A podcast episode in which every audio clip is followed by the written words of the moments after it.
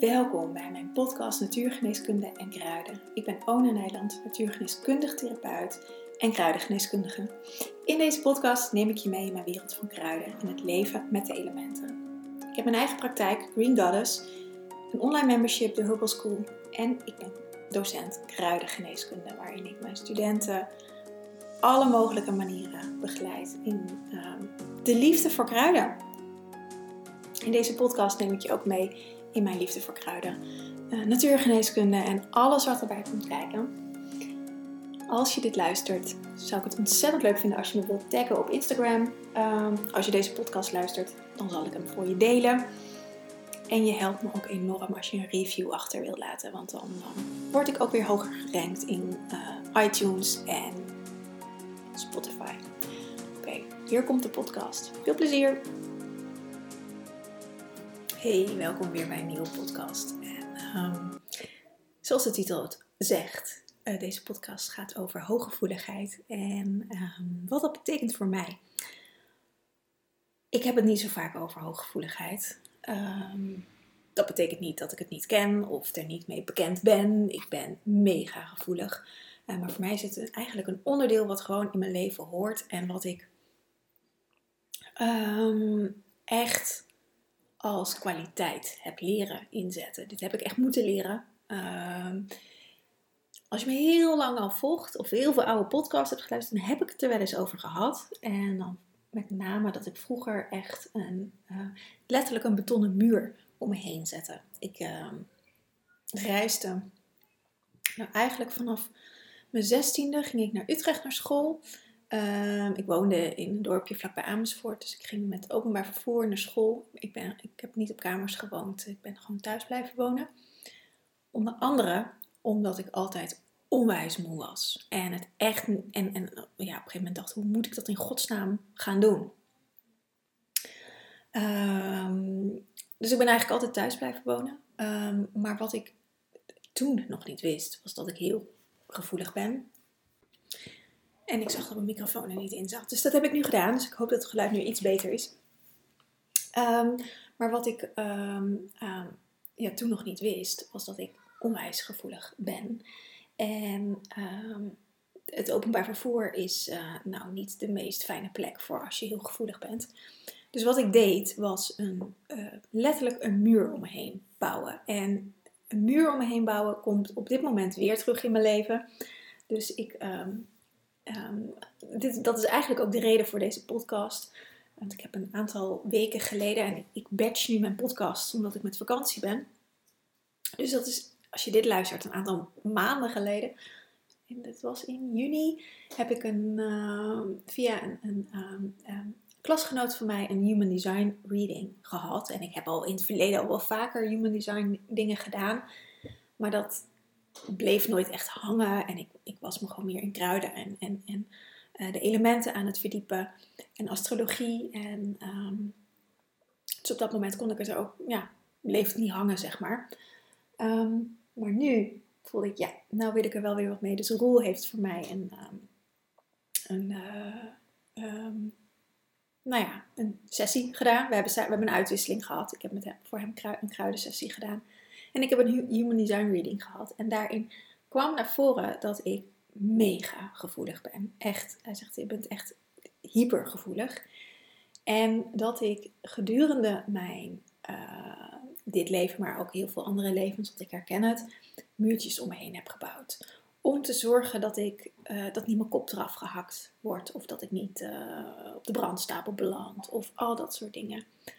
En um, dat herken ik, ook in dit leven. Um, ik, als ik naar voorgaande levens ga, kom ik heel vaak brandstapels. En dat ik een bel in me heb. Of dat ik, nou ja, weet, op wat voor manier dan ook, kom te overlijden. Um, maar ik herken het ook in dit leven. En dat is onder andere deze treinreis van toen ik 16 was tot en met mijn 28, 29, tot mijn burn-out heb ik dat gedaan. Um, dus echt behoorlijk lang. En uh, dat ik nou, geuren verschrikkelijk vond in de trein. Ochtends al die, die, die eau de colognes en die, die goedkope ranzige deo's en rook. Toen ik 16 was mocht je nog gewoon roken in de trein. Uh, en nou ja, dat is, dat is in die tijd is dat wel gestopt. Uh, maar goed, toen werden alle rookcoupés omgebouwd tot gewone coupés. Dus zat je alsnog in een rook natuurlijk. Uh, alleen werd er niet fysiek meer gerookt. Um, ja, daar, daar ben ik zo gevoelig voor. En zeker s ochtends, man, kan ik echt, daar kan ik echt wel van kokhalsen. Als dan iemand op, de fiets voorbij komt die dan rookt. Oh, echt verschrikkelijk. Nou, dat heb ik trouwens nog steeds. Al kan ik, dan, kan ik me nu wel beter overzetten dan, uh, dan vroeger. Maar uit mijn reading kwam dat dus. Dat ik heel veel muurtjes om me heen heb opgebouwd. En, en ik ben uh, in de afgelopen jaren heel veel muurtjes aan het afbreken. Um, en dat afbreken gaat heel liefdevol met de andere kant voeden. Dat het veilig is nu. Dat ik in deze tijd, dat ik mezelf mag zijn. Dat ik niet meer bang hoef te zijn dat ik op de brandstapel terechtkom met wat ik deel. Um, dus ik ben mezelf daar ook in aan het trainen. Dat ik steeds wat meer van mezelf laat zien. Um, het is ook grappig hoe dat werkt. Want ik kreeg dat ook al op een aantal manieren terug de afgelopen weken van mensen die zeggen: ja, je deelt heel veel, maar van jezelf tot een, tot een bepaalde laag. En dat klopt. Dus daarin wordt al, wordt al voor mij zichtbaar van: oh ja, die muurtjes, die hebben me, die zijn heel dienstbaar geweest. Um, die hebben ervoor gezorgd dat ik er nu letterlijk nog sta. Dat ik niet omgevallen ben, dat ik gewoon mijn ding kan doen, dat ik, uh, dat ik hier letterlijk nog ben niet dat ik ooit uh, bedacht heb om een einde aan mijn leven te maken. Maar ze zijn voor mij heel dienstbaar geweest. Alleen nu zijn ze dat niet meer.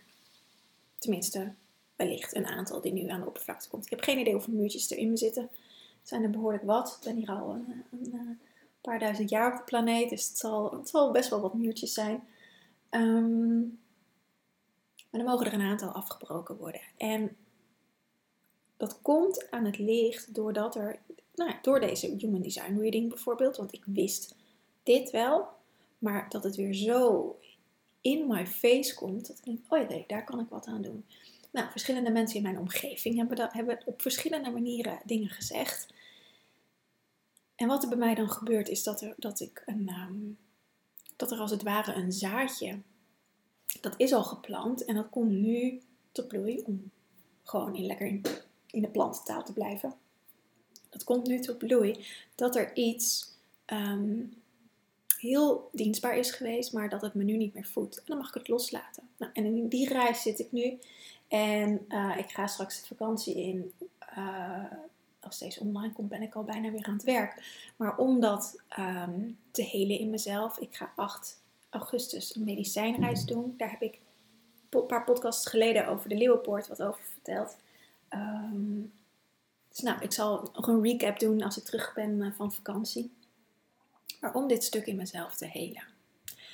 En dit is eigenlijk ook de manier hoe ik met mijn gevoeligheid omga. Um, ik heb mezelf er heel lang voor beschermd. Ik heb er ooit lang geleden een podcast over opgenomen.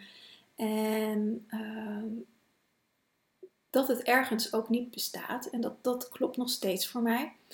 Um, klinkt een beetje paradoxaal. Dat is het ook we leven ook in een uh, paradox hier in de, wereld. Um, maar het heeft ook deels te maken met. Um,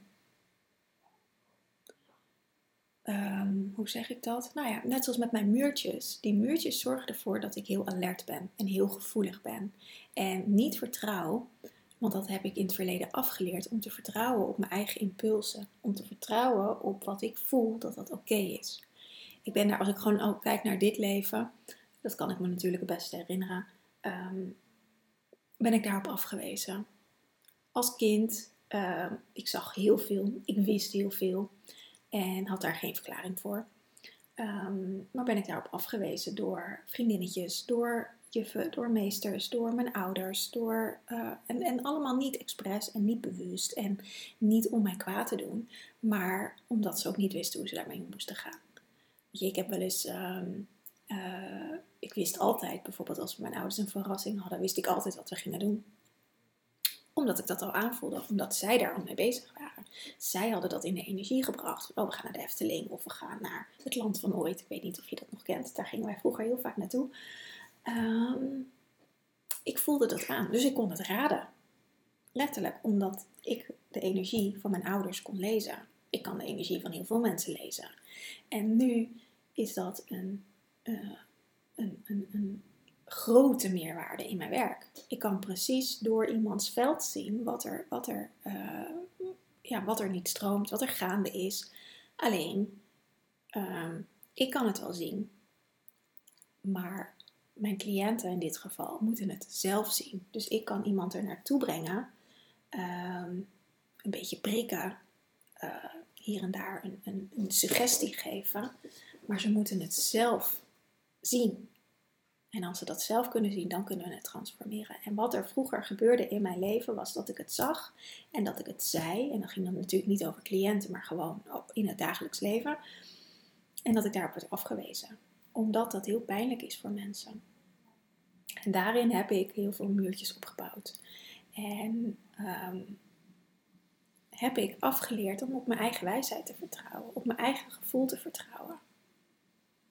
Met alle gevolgen van dien. Met die vermoeidheid waarmee ik begon van dien. Want het kost ontzettend veel energie om je eigen kracht onder, te onderdrukken. En uh, dat heeft me een aantal burn-outs opgeleverd. Um, dat heeft me een, uh, als baby al een, een, zwakke lever opgeleverd om mijn eigen kracht te onderdrukken. Dat heeft te maken met je lever. Lever en spijsvertering zijn hele belangrijke organen in gevoeligheid, omdat die bepalen uh, wat wel en wat niet binnenkomt. Dus die zijn een soort van poortwachters voor je systeem. Wat verteer je wel en wat verteer je niet? Nou, mijn lever was bij mijn geboorte al zwak. Ik ben geboren met geelzucht. En um, een bilirubine overschot. Ik heb een maand in de couveuse gelegen. Um, en eigenlijk gedurende mijn hele leven heb ik levergerelateerde klachten gehad. Ik zal hier nog binnenkort een podcast over opnemen. Um, en natuurgeneeskundig gezien, kijk, een bilirubine-overschot is gewoon. Ik heb, niet van iets een maand in de couveuse gelegen. Was niet alleen daarvoor, maar ook omdat ik een, uh, een dysmatuur was. Ik was het toen al een bijzonder kind. Ik had een. Um, ik, was het, uh, ik had het een heel laag gewicht. Ik ben twee weken te laat geboren, maar hij had een heel laag gewicht. Dus ik was geen prematuur, dus niet een te vroeg geboren kindje die nog in de couveuse moet liggen om aan te sterken. Ik was te laat geboren en moest nog in de couveuse liggen om aan te sterken. Um, daar zat het al. Ik weet uit sessies dat ik, dat ik op dat moment ook keuzes heb gemaakt die niet bevorderlijk waren voor mijn eigen leven.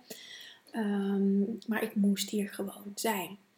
Um, mijn ziel is hier gewoon voor dit moment. Voor dit moment dat we hier nu leven, ben ik hier om echt te ascenderen. Om, om los te komen van alle pijn en alle, alle nare energieën wat ik de afgelopen